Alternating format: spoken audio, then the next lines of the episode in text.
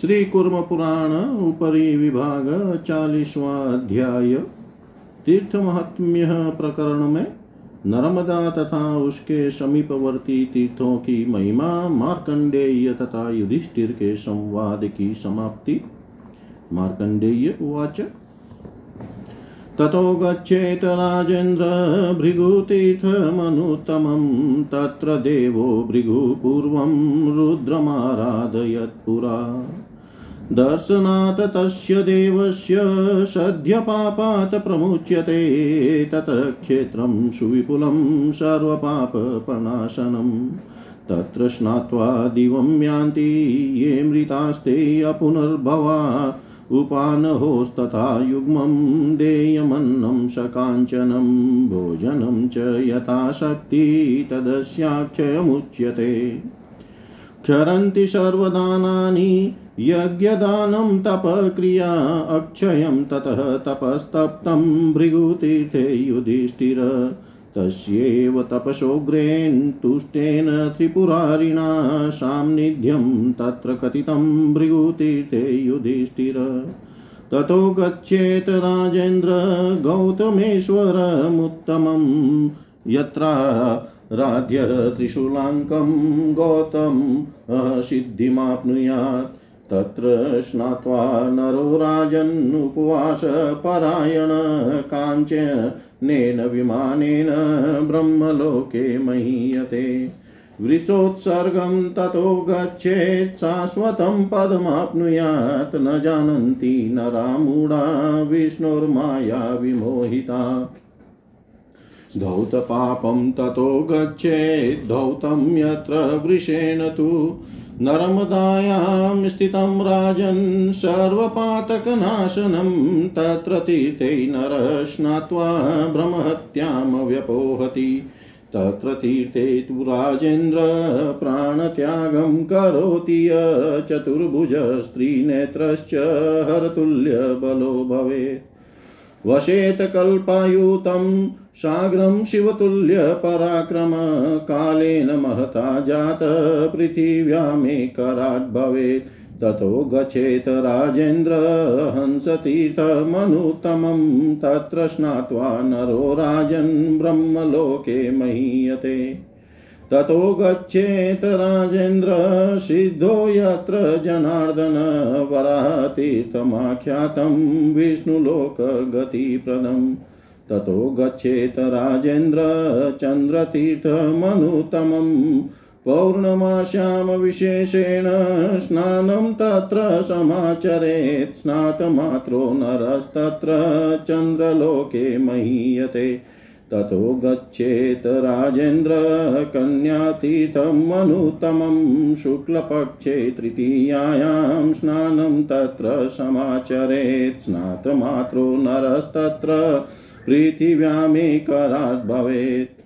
देवतीर्थं ततो गच्छेत्, सर्वदेव नमस्कृतं। तत्र स्नात्वा च राजेन्द्र देवतैः मोदते। ततो गच्छेत् राजेन्द्र शिखीतीर्थमनुत्तमं। यत् तत्र दीयते दानं, सर्वं कोटिगुणं भवेत्। ततो गच्छेत् राजेन्द्र तीर्थं पेतामहं शुभं यत् तत्र क्रियते श्राद्धं सर्वं तदक्षयं भवेत्। सावित्रीतीर्थमासाद्य यस्तु प्राणान् परित्यजेत् विधूय सर्वपापानि ब्रह्मलोके महीयते। मनोहरं तु तत्रैव तीर्थं परमशोभनं, तत्र स्नात्वा नरो राजन् देवतैः सह मोदते। ततो गच्छेत् राजेन्द्र मानसं तीर्थमुत्तमं स्नात्वा तत्र नरो राजन् रुद्रलोके महीयते। स्वर्गबिन्दुं ततो गच्छेत् तीर्थं देव नमस्कृतं, तत्र स्नात्वा नरो राजन् दुर्गतिं नेव गच्छति। अप्सरेशं ततो गच्छेत्, स्नानं तत्र समाचरेत्, क्रीडते नाकलोकस्ततो ह्यप्सरोभिः समोदते ततो गच्छेत् राजेन्द्र भारभूतिमनुत्तमम् उपोषितोऽर्चयेदीशं रुद्रलोके महीयते अस्मि स्थिते मृतो राजन् गानपत्यं वाप्नुयात् कार्तिके मासि देवेशम् अर्चयेत पार्वतीपतिम् अश्वमेधात् दशगुणं प्रवदन्ति मनीषिण वृषभं य प्रयच्छेत तत्र कुन्देन्दुसप्रभं वृषयुक्तेन यानेन रुद्रलोकं स गच्छति। एततीर्थं समासाद्य यस्तु प्राणान् परित्यजेत् सर्वपापविशुद्धात्मा रुद्रलोकं स गच्छति। जलप्रवेशं यः कुर्यात् तस्मिन् स्थिते नराधिप हंसयुक्तेन यानेन स्वर्गलोकं स गच्छति। हिरण्यया नर्मदायास्तु सङ्गमं लोकविश्रुतं तत्र तीर्थं महापुण्यं सर्वपापप्रणाशनम् उपवासपरो भूत्वा नित्यं व्रतपरायण, तत्र स्नात्वा तु राजेन्द्रमुच्यते ब्रह्महत्यया। ततो गच्छेत राजेन्द्र नर्मदोदधि सङ्गमं जमदग्निरिति ख्यात सिद्धो यत्र जनार्दन। तत्र स्नात्वा नरो राजन्नर्मदोदधिसङ्गमे त्रिगुणं चाश्वमेधस्य फलं प्राप्नोति मानव। ततो गच्छेत राजेन्द्र पिङ्गलेश्वरमुत्तमं तत्र स्नात्वा नरो राजन् रुद्रलोके महीयते तत्रोपवासं यः कृत्वा पश्येत विमलेश्वरं सप्तजन्मकृतं पापं हित्वा याति शिवालयम् ततो गच्छेत राजेन्द्र आलिकातीतमुत्तमम् उपोष्य रजनीमेकां नियतो नियतासन। अस्य तीर्थस्य माहात्म्यानमुच्यते ब्रह्महत्यया। एतानि तव सङ्क्षेपात् प्राधान्यात् कथितानि तु न शक्या। विस्तराद वक्तुं सङ्ख्यातीतेषु पाण्डव। एषा पवित्रा विमला नदी त्रैलोक्यविश्रुता नर्मदा सरितां श्रेष्ठा महादेवस्य वल्लभा। मनसा संस्मरेभ्यस्तु नर्मदां वै युधिष्ठिर चान्द्रायण शतं साग्रं लभते नात्र संशय। अश्रद्धाना पुरुषा नास्तिक्यं घोरमाश्रिता पतन्ति नरके घोरे इत्याह परमेश्वर। नर्मदां सेवते नित्यं स्वयं देवो महेश्वर, तेन पुण्या नदी ज्ञेया ब्रह्महत्यापहारिणी, तेन पुण्या नदी ज्ञेया ब्रह्महत्यापहारिणी। मार्कंडेय जी ने कहा, राजेंद्र, तदनंतर श्रेष्ठ भृगु तीर्थ में जाना चाहिए। प्राचीन काल में यहाँ महर्षि भृगुदेव ने भगवान रुद्र की आराधना की थी। उन देव के दर्शन करने से तत्काल पाप से मुक्ति हो जाती है। यह क्षेत्र बहुत बड़ा तथा सभी पापों को नष्ट करने वाला है। यहाँ स्नान कर व्यक्ति स्वर्ग जाते हैं और यहाँ मृत्यु को प्राप्त होने वालों का पुनर्जन्म नहीं होता। यहाँ जूते का जोड़ा तथा सोने के साथ अन्न का दान करना चाहिए, यथाशक्ति भोजन भी कराना चाहिए, यह सब अक्षय फल वाला कहा गया है। युधिष्ठिर, सभी दान यज्ञ, तप तथा कर्म नष्ट हो जाते हैं, किंतु भृगु तीर्थ में किया हुआ तप अक्षय होता है। युधिष्ठिर उन्हीं महर्षि भृगु की उग्र तपस्या से प्रसन्न होकर त्रिपुरारी भगवान शंकर भृगु तीर्थ में सदैव सम्निहित रहते हैं। यह शास्त्रों में कहा गया है।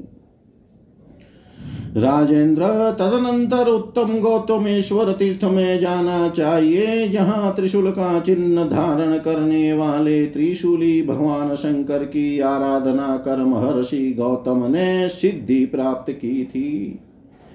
राजन वहाँ गौतमेश्वर तीर्थ में स्नान कर उपवासरत व्यक्ति सोने के विमान द्वारा ब्रह्मलोक जाता है तथा वहाँ आदर प्राप्त करता है। तदुपरांत वृषोत्सर्ग तीर्थ की यात्रा कर शाश्वत पद प्राप्त करना चाहिए। विष्णु की माया से मोहित मूड व्यक्ति इस तीर्थ को नहीं जानते। इसके पश्चात धोत पाप नामक तीर्थ जाना चाहिए, जहाँ स्वयं वृष अर्थात भगवान धर्म ने अपना पाप धोया था। राजन सभी पातकों का नाश करने वाला वह तीर्थ नर्मदा में स्थित है। उस तीर्थ में स्नान कर मनुष्य ब्रह्म हत्या से मुक्त हो जाता है। राजेंद्र उस तीर्थ में जो प्राणों का त्याग करता है, वह चार भुजा वाला, तीन नेत्रों वाला और शंकर के समान बलवान होता है। शिव के समान पराक्रमी होकर वह दस हज़ार कल्पों से भी अधिक समय तक शिवलोक में निवास करता है और बहुत समय के बाद वह पृथ्वी पर एक छत्र सम्राट बनकर उत्पन्न होता है। राजेंद्र, उसके बाद श्रेष्ठ हंस तीर्थ में जाना चाहिए। राजन वहाँ स्नान करने से मनुष्य ब्रह्मलोक में प्रतिष्ठा प्राप्त करता है। राजेंद्र, वहाँ से विष्णु लोक की गति प्रदान करने वाले वराह तीर्थ नाम से प्रसिद्ध तीर्थ में जाना चाहिए, जहाँ जनार्दन ने सिद्धि प्राप्त की थी। राजेंद्र, तदनंतर श्रेष्ठ चंद्र तीर्थ में जाना चाहिए, वहाँ विशेष रूप से पौर्णमासी को स्नान करना चाहिए, वहाँ स्नान मात्र करने वाला व्यक्ति चंद्र लोक में प्रतिष्ठा प्राप्त करता है। राजेंद्र, इसके पश्चात अत्युतम कन्या तीर्थ में जाना चाहिए। वहाँ शुक्ल पक्ष की तृतीय का, तृतीया तिथि को स्नान करना चाहिए। वहाँ स्नान मात्र करने से व्यक्ति पृथ्वी में एकमात्र सम्राट होता है। तदनंतर सभी देव देवताओं से वंदित देव तीर्थ में जाना चाहिए। राजेंद्र वहाँ स्नान करने से देवताओं के साथ आनंद के अनुभव का अवसर प्राप्त होता है। तदन राजेंद्र तदनंतर श्रेष्ठ सिखी तीर्थ में जाना चाहिए। वहाँ जो कुछ दान दिया जाता है, वह सब करोड़ गुना फल वाला हो जाता है। राजेंद्र शुभ पैतामह तीर्थ में भी जाना चाहिए। वहाँ जो श्राद्ध किया जाता है, वह अक्षय फल वाला तो अक्षय अक्षय फल वाला हो जाता है। सावित्री तीर्थ में पहुंचकर जो प्राणों का परित्याग करता है, वह सभी पापों को धोकर ब्रह्मलोक में महिमा प्राप्त करता है। वही मनोहर नामक परम सुंदर तीर्थ है। राजन वहाँ स्नान कर मनुष्य देवताओं के साथ आनंद प्राप्त करता है। राजेंद्र तदनंतर उत्तम मानस तीर्थ में जाना चाहिए। राजन वहाँ स्नान करके मनुष्य रुद्र लोक में प्रतिष्ठा प्राप्त करता है। तदुपरांत देवताओं से नमस्कृत। स्वर्ग बिंदु नामक तीर्थ में जाना चाहिए। राजन वहाँ स्नान करने से मनुष्य की दुर्गति नहीं होती। इसके बाद अप्सर इस तीर्थ में जाकर वहाँ स्नान करना चाहिए। इससे वह स्वर्ग लोक में निवास करते हुए क्रीड़ा करता है और अप्सराओं के साथ आनंदित होता है। राजेंद्र तदनंतर उत्तम भारभूति नामक तीर्थ में जाना चाहिए। वहाँ उपवास करते हुए ईश्वर की आराधना करने से रुद्रलोक में प्रतिष्ठा प्राप्त होती है। राजन तीर्थ में मरने वाला शिवलोक में गानपत्य पद प्राप्त करता है। यहाँ कार्तिक मास में पार्वती पति देवताओं के ईश शंकर की पूजा करनी चाहिए। इसका फल मनीषी लोग अश्वमेध के दस फल से भी दस गुना अधिक बताते हैं। जो वहाँ कुंद पुष्प तथा इंदु चंद्रमा के समान श्वेत वर्ण वाले वृषभ का दान करता है, वह वृष युक्त विमान से रुद्र लोक में जाता है। इस तीर्थ में पहुंचकर जो प्राणों का परित्याग करता है, वह सभी पापों से मुक्त हो, विशुद्ध आत्मा वाला होकर रुद्र लोक में जाता है। नराधीप इस तीर्थ में जो जल में प्रवेश कर प्राण त्याग करता है, वह हंस युक्त विमान से स्वर्ग लोक जाता है। एरंडी तथा नर्मदा का संगम विख्यात है, वहाँ सभी पापों को नष्ट करने वाला महान पुण्य प्रद तीर्थ है। राजेंद्र वहाँ स्नान कर उपवास करने वाला तथा नित्य व्रत परायण रहने वाला व्यक्ति ब्रह्म हत्या के पाप से मुक्त हो जाता है। राजेंद्र तदनंतर नर्मदा और सागर के संगम स्थल में जाना चाहिए, जहाँ जमदग्नि नाम से विख्यात जनार्दन को सिद्धि प्राप्त हुई। थी राजन वहाँ नर्मदा तथा सागर के संगम में स्नान करने से मनुष्य अश्वमेध के फल का तिगुना फल प्राप्त करता है। राजेंद्र तदुपरांत उत्तम पिंगलेश्वर तीर्थ में जाना चाहिए। वहाँ राजन वहाँ स्नान करके मनुष्य रुद्र लोक में प्रतिष्ठा प्राप्त करता है। वहाँ उपवास करके जो विमलेश्वर का दर्शन करता है, वह सात जन्मों के किए पापों से मुक्त होकर शिवलोक में जाता है। राजेंद्र, वहाँ से उत्तम मालिका तीर्थ में जाना चाहिए। इस तीर्थ का महात्म्य यह है कि यहाँ एक रात्रि उपवास करके संयुक्त रहते हुए नियम पूर्वक सात्विक आहार करने से ब्रह्म हत्या के पाप से मुक्ति मिल जाती है। पांडव, संक्षेप में मैंने प्रधान प्रधान तीर्थों को बतलाया। विस्तार पूर्वक तीर्थों की संख्या का वर्णन नहीं किया जा सकता। यह पवित्र तथा स्वच्छ जल वाली नर्मदा नदी तीनों लोकों में विख्यात है। नर्मदा सभी नदियों में श्रेष्ठ है और महादेव को अत्यंत प्रिय है। युधिष्ठिर जो मन से भी नर्मदा का स्मरण करता है, वह शौचांद्रायन व्रतों से भी अधिक फल प्राप्त करता है, इसमें संशय नहीं है। परमेश्वर का यह कहना है कि श्रद्धा से रहित तथा घोर नास्तिकता का आश्रय लेने वाला पुरुष भीषण नरक में गिरते हैं। इसलिए ऐसे पुरुषों को नरक से बचने के लिए नर्मदा का दर्शन दर्शन सेवन करना चाहिए। इसी कारण स्वयं देव महेश्वर हम लोगों को प्रेरणा देने के लिए नित्य नर्मदा का सेवन करते हैं। अतः इस पवित्र नदी को ब्रह्म हत्या जैसे पापों को दूर करने वाली समझना चाहिए तथा पूर्ण निष्ठा के साथ इसका दर्शन सेवन अवश्य करना चाहिए।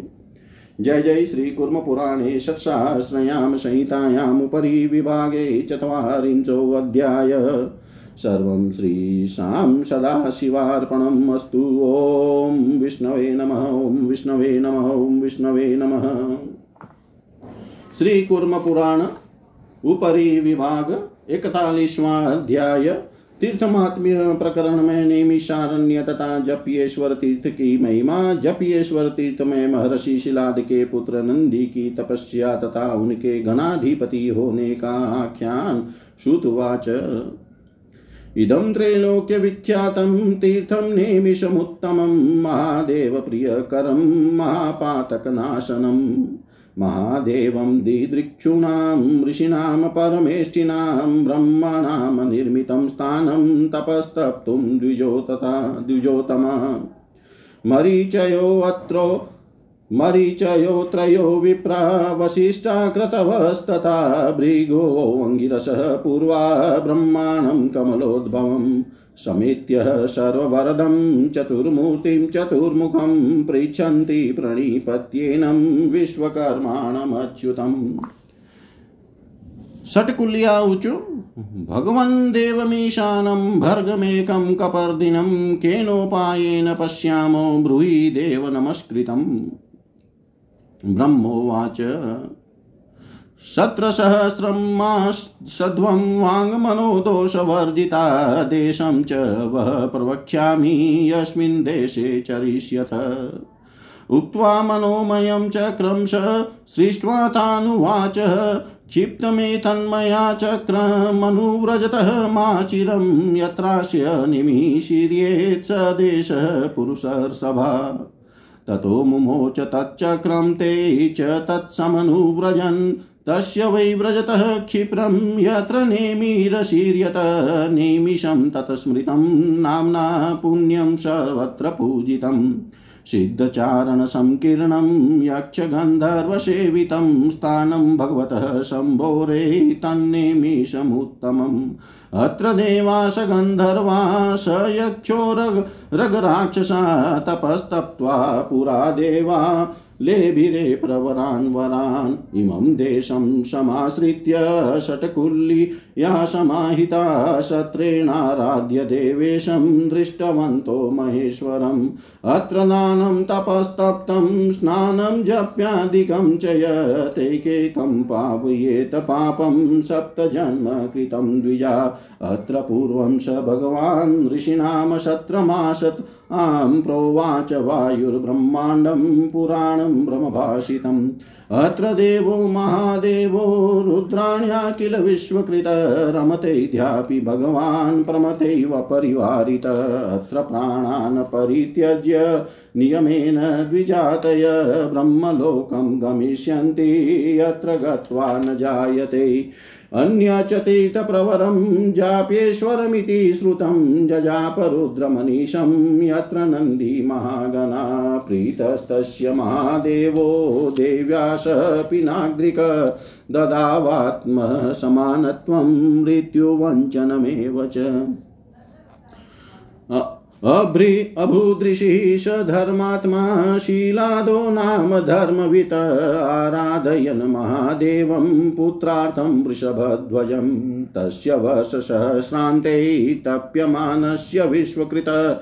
सर्वसोमो गुणवृतो वरदोऽस्मित्यभाषत स वव्रै वरमीशानं वरेण्यं गिरिजापतिम् अयोनिजं मृत्युहीनं देहि पुत्रं त्वया समं। तथास्त्वित्याह भगवान् देव्यास महेश्वर पश्यतस्तस्य विप्रशैरन्तर्धानं गतो हर तयो यैक्षु ततो यक्षुः स्वां भूमिं शिलादो धर्मभित्तम चकसलाङ्गले नोर्वी भीत्वा दृश्यत शोभन संवर्तका नलप्रख्य कुमारप्रहसनीव रूपलावण्यसम्पन्नस्तेजसा भाषयन् दिश कुमारतुल्योऽप्रतिमो मेघगम्भीरया गिरा शिलादं तात तातेति प्राह नन्दी पुनः पुनः तन्मदृष्टनन्दनं जातं शिलादपरिशस्वजै मुनिभ्यो दर्शयामास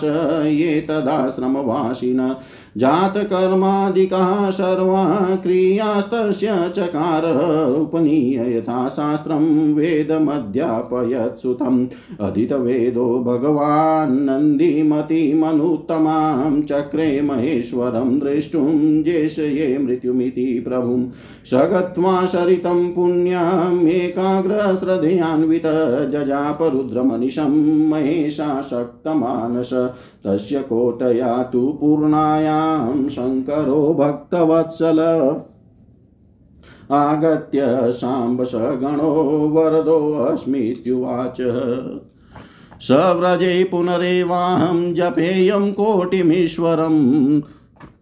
तावदायुर्महादेव देहिति वरमीश्वर एवं स्त्विति सम्प्रोच्य देवोऽप्यन्तर्धीयत जजापकोटिं भगवान् भूयस्तद्गतमानस।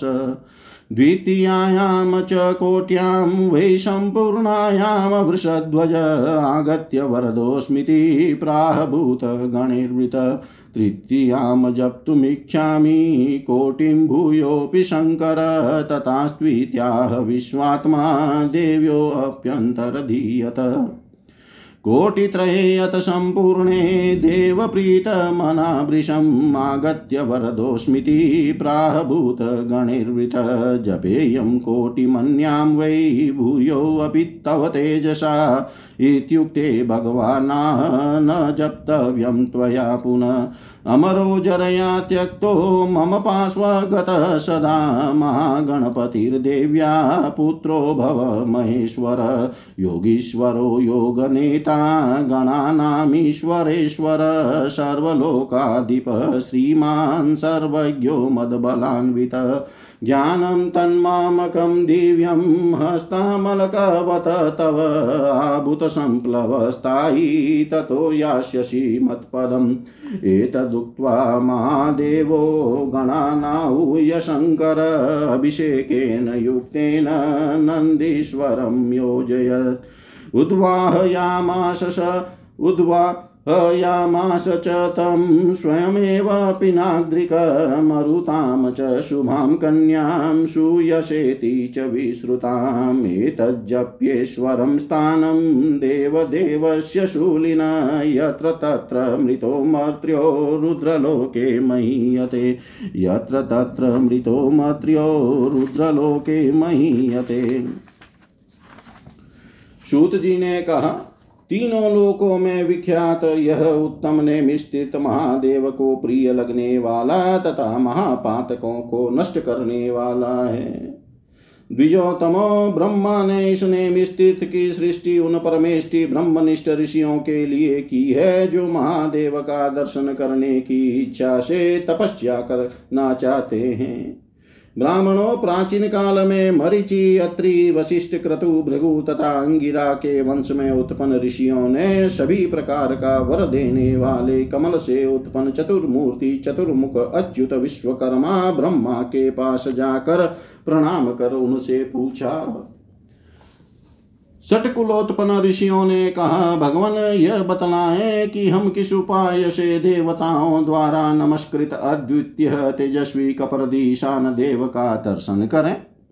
ब्रह्मा जी बोले, आप लोग वाणी तथा मन के दोषों से रहित होकर हज़ार यज्ञ विशेष सत्र संपन्न करें। मैं वह देश आप लोगों को बतलाता हूँ जहाँ आप यज्ञ करेंगे।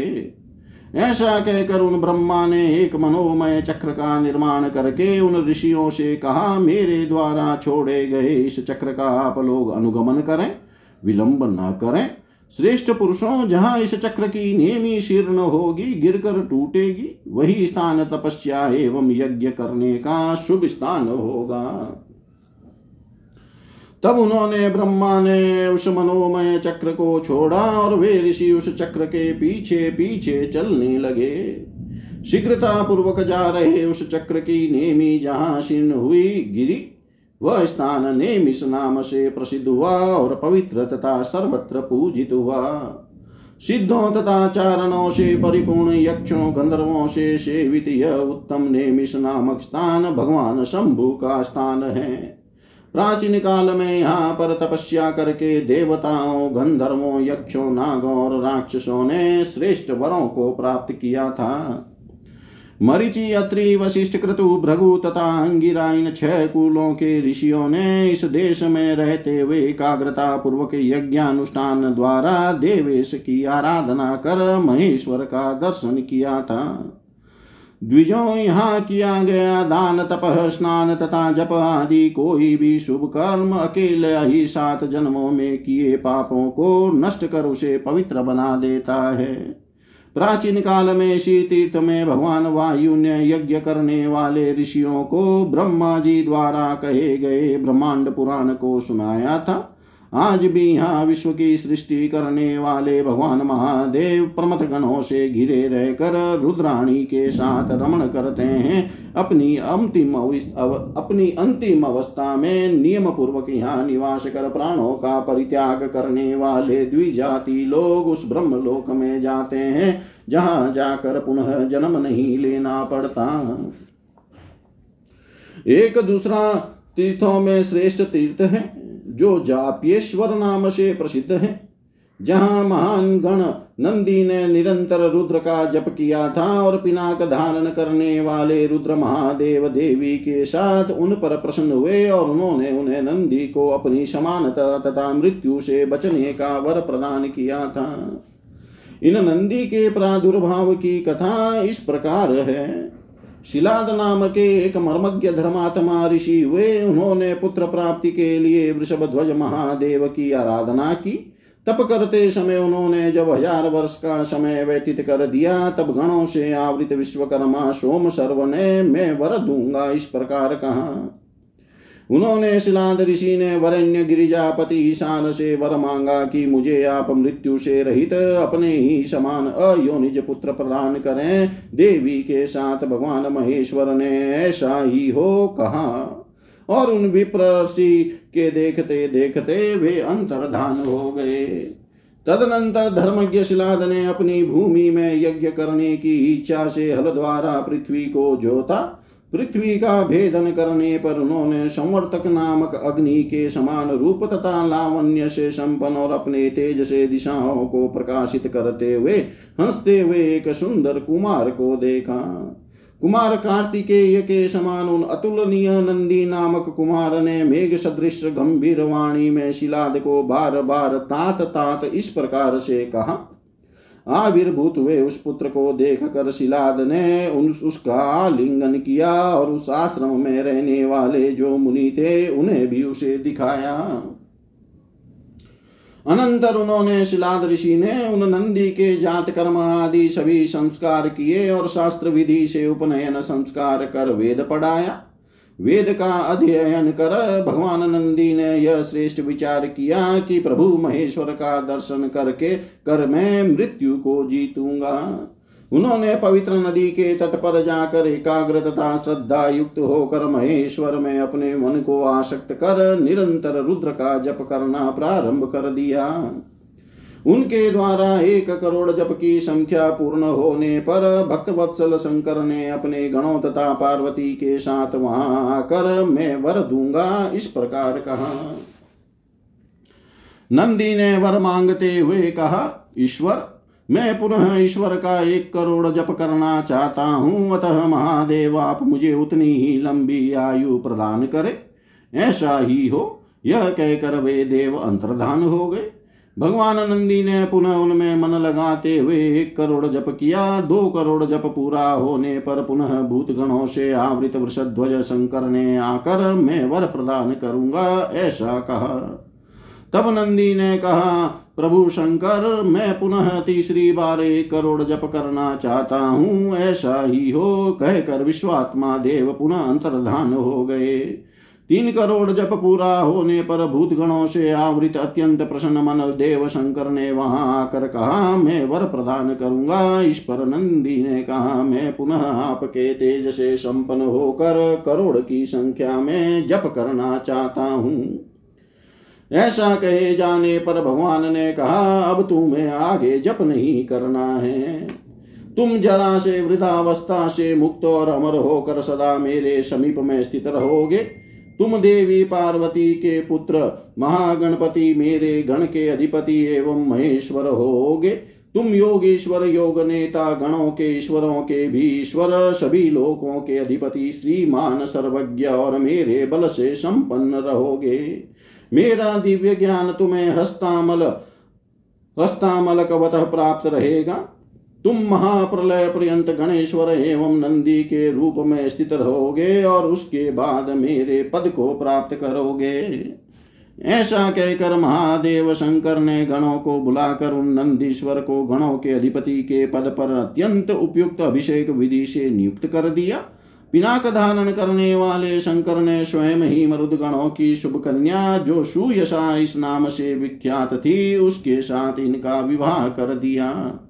यह जपियेश्वर नामक स्थान देवादि देव शुली शंकर का स्थान है, जहाँ, यहाँ जहाँ कहीं भी शरीर त्याग करने वाला रुद्र लोक में प्रतिष्ठा प्राप्त करता है। जय जय श्री कुर्म पुराणे षट्सहस्रयां संहितायाम् उपरि विभागे एकचत्वारिंशो अध्याय। सर्वं श्रीशां सदाशिवार्पणम् अस्तु। ॐ विष्णवे नमः। ॐ विष्णवे नमः। ॐ विष्णवे नमः।